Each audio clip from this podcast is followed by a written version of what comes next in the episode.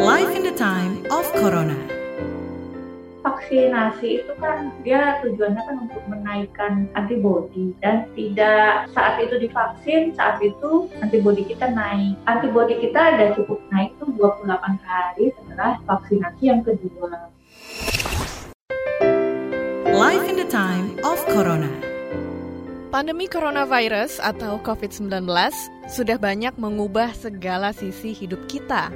Palang Merah Indonesia atau PMI yang didukung oleh USAID dan IFRC ingin mengedukasi masyarakat cara menghadapi masa pandemi COVID-19 ini. Kiat-kiat ini akan kami kemas dalam serial diskusi menggunakan media podcast yang menghadirkan narasumber-narasumber yang kompeten di bidangnya. Halo, Anda kembali lagi mendengarkan podcast Live in the Time of Corona. Kali ini kita membahas tema apa sih rasanya divaksin COVID-19 edisi nakes di mana program vaksinasi COVID-19 sudah mulai dilaksanakan di Januari 2021. Dan juga kita sudah tahu kalau vaksinasi ini diawali dengan suntikan pertama kepada Presiden Joko Widodo pada tanggal 13 Januari kemarin. Tahapan vaksinasi pertama juga dilakukan sampai April 2021 ini dengan sasaran tenaga kesehatan, asisten tenaga kesehatan, tenaga penunjang, serta mahasiswa yang menjalani profesi kedokteran yang bekerja pada fasilitas pelayanan kesehatan. Nah, sekarang ini di episode Live in the Time of Corona, kita sudah bersama dengan Dr. Niken Curniadita Kusumastuti, yaitu humas dari Rumah Sakit PMI Bogor yang sudah melakukan vaksinasi. Kita tanya yuk, gimana sih pengalamannya Dr. Niken pada saat divaksin? Langsung aja kita sapa. Halo, Dr. Niken. halo semua sehat ya Sehat, dokter. Mudah-mudahan juga dokter sehat selalu ya. Gimana dok hari ini Ya, kabarnya? Oh, habis vaksin kedua saya hari ini, Mbak Ines, Oh, udah vaksin kedua ya. Hari ini tanggal 27. tanggal 28. Oh iya, hari ini tanggal, Tanggal 20. Hari ini Iya. tanggal 28 Januari vaksin kedua. Kalau vaksin pertamanya kapan, dokter? Dua minggu lalu, tanggal 14 Januari Oh, 2021. tanggal 14 Januari Iya. berarti sehari setelah Pak Presiden divaksin ya. Dokter Niken langsung dapat Iya, vaksinnya. betul. Iya, langsung dapat vaksin. Wah, cepat sekali tuh dok. Bisa diceritain nih dok ke kita-kita, gimana sih awal mulanya divaksin? Ada rasa takut nggak sih dok? Atau gimana perasaannya setelah divaksinasi? Kasih tahu deh dok, ceritain. Ya, eh, awalnya mungkin ada rasa khawatir pasti ya. Cuma kita kan banyak-banyak baca. Kemudian saya kebetulan juga eh, ditunjuk ya sebagai koordinator vaksinasi di Rumah Sakit PMI Bogor ini. Juga jadi saya dapat pelatihan selama tiga hari dari Dinkes Provinsi. Jadi saya jadi tahu lebih banyak lah tentang vaksinasi COVID. Dan ternyata memang tidak perlu dikhawatirkan dan eh, sudah memenuhi syarat ya, mau dari MUI juga hal- kehalalannya, terus uji efektivitasnya. Jadi eh, nggak ada keraguan lagi bagi saya untuk divaksin karena saya tahu sendiri bahwa penyakit COVID ini kan memang belum ada obatnya. Kemudian eh, kalau terkena, walaupun kita tidak merasakan sakitnya, mungkin sebagai OTG kita bisa menularkan ke keluarga kita Iya. yang rentan. Jadi saya merasa manfaatnya lebih banyak daripada mudaratnya ya. Jadi saya yakin waktu itu saya ikut vaksinasi dan setelah divaksinasi itu saya tidak merasakan gejala apa pun ya, hanya sakit di tempat suntikan saja. Tapi itu hal yang biasa. Eh, tidak ada gejala yang berat, hanya pegel, sakit waktu saat disuntik. Tapi setelah itu tidak ada keluhan lainnya. Nah, setelah dua minggu, eh, pada saat vaksinasi itu pun kita setelah disuntik vaksin itu tetap diobservasi selama 30 menit. Jadi tidak langsung pergi dari ruang vaksinasi. untuk melihat ada kejadian apa mungkin anafilaksis, shock atau yang lain. Jadi benar-benar aman karena kita juga uh, sarana kita juga dilengkapi oleh apa uh, emergency kit untuk uh, misalnya ada uh, kejadian yang mengikutinya gitu. Iya. Jadi memang vaksinasi ini lebih banyak manfaatnya. Jadi kita juga nggak usah khawatir dengan adanya vaksinasi dan Uh, tadi dokter udah uh, menceritakan gimana rasanya setelah divaksinasi. Benar-benar nggak ada efek samping atau gejala-gejala yang gimana gitu ya, ya dokter ya? Iya nggak ada. Nah, kalau vaksinasi itu sendiri nih dokter, ada persyaratan nggak sih di mana uh, kita harus lakukan sebelum vaksinasi? Gimana nih dok? Oh iya, iya betul ya. Kalau persyaratan itu kan hmm, kita tentunya harus dalam kondisi yang sehat ya. Jadi memang dipersiapkan dulu lah sebaiknya. Soalnya kalau di vaksinasi itu nanti ada meja dua yaitu meja screening.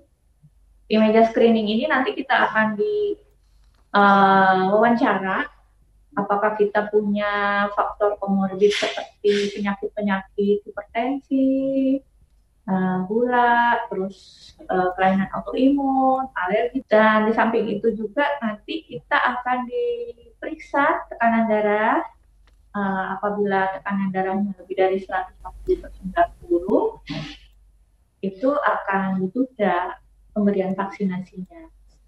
Atau gula darahnya lebih dari uh, 7,5 HbA1c-nya itu pun akan ditunda. Nah, untuk yang batuk pilek pun tidak uh, diperbolehkan uh, mengikuti vaksinasi saat itu, tapi nanti bisa ditunda akan dilakukan pada saat dia sudah.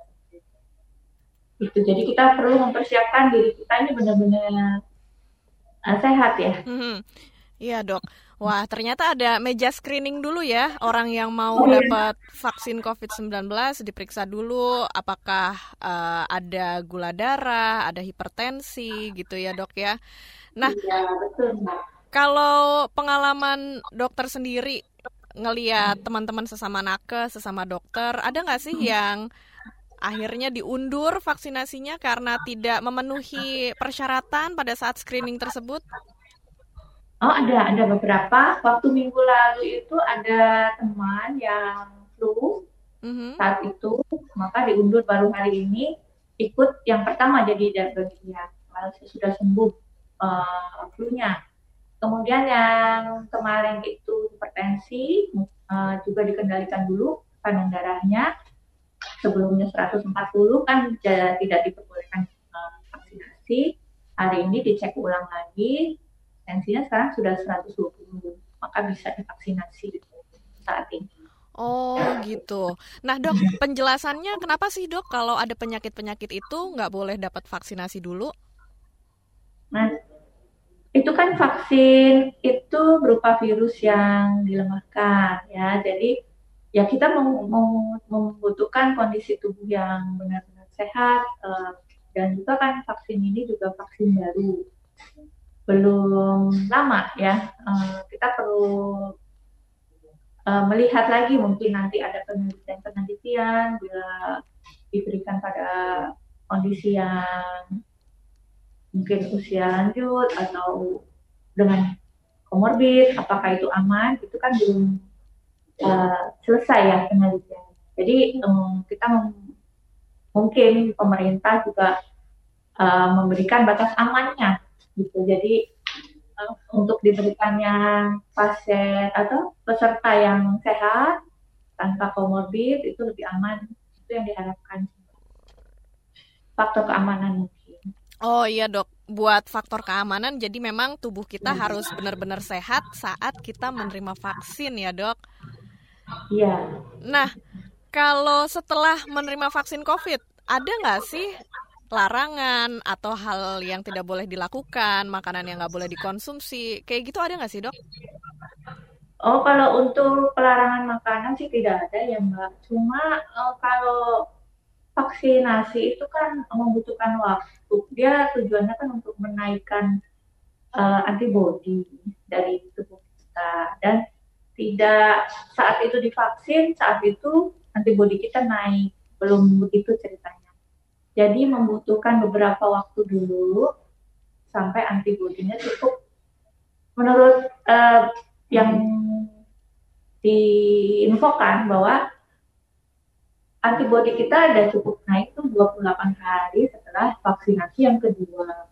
Tapi selain itu juga prokes, kita harus membatasi uh, mengambil jarak 2 meter, memakai masker, terus cuci tangan, itu tetap harus dilakukan setelah kita vaksinasi itu sih Mbak.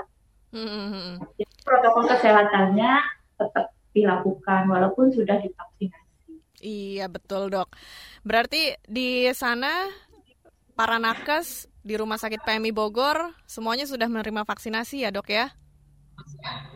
Iya sebagian besar kan ini masih terus berjalan ya Mbak.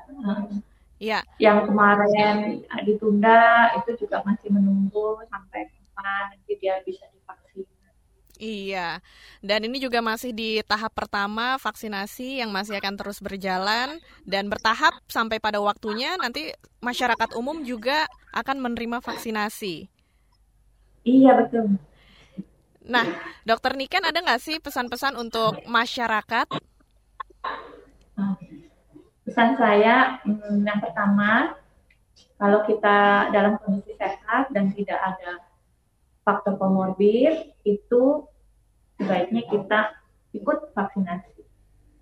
Karena kita, di samping kita memberi kekebalan pada diri sendiri juga kita akan membentuk bersama-sama membentuk uh, kekebalan imunitas uh, komunitas agar teman-teman kita, keluarga kita yang kurang beruntung tidak bisa divaksinasi ini terlindungi dengan uh, imunitas yang kita miliki atau herd immunity tadi. Kemudian nah, pesannya adalah setelah vaksinasi jangan lupa tetap menggunakan masker, menjaga jarak dan mencuci tangan. Itu sih Mbak pesannya. Iya. Tetap dan terus jangan takut ya untuk vaksinasi. Betul, tidak usah takut akan vaksinasi dan juga tetap mematuhi aturan 3M ya, Dokter. Iya, betul. 3M tetap dilakukan. Iya. Oke, okay. Dokter Niken, terima kasih sudah ngobrol-ngobrol di podcast Live in the Time of Corona. Dan juga pastinya semoga kita semua sehat selalu dan dengan adanya vaksinasi ini kita harapkan bisa segera keluar bangsa Indonesia dari pandemi COVID-19. Terima kasih. Iya, Dokter Niken. Dan selamat melanjutkan aktivitasnya hari ini. Buat kamu yang sudah mendengarkan podcast Live in the Time of Corona, juga saya ucapkan terima kasih banyak. Untuk ide dan masukan, silahkan email ke podcast at kbrprime.id. Tulis di bagian subjek podcast Corona dan jangan lupa ikuti juga podcast yang cocok untuk curious mind kamu di kbrprime.id atau platform mendengarkan podcast lainnya. Ikuti juga kami di Instagram at kbr.id dan sampai jumpa di episode selanjutnya. Life in the Time of Corona.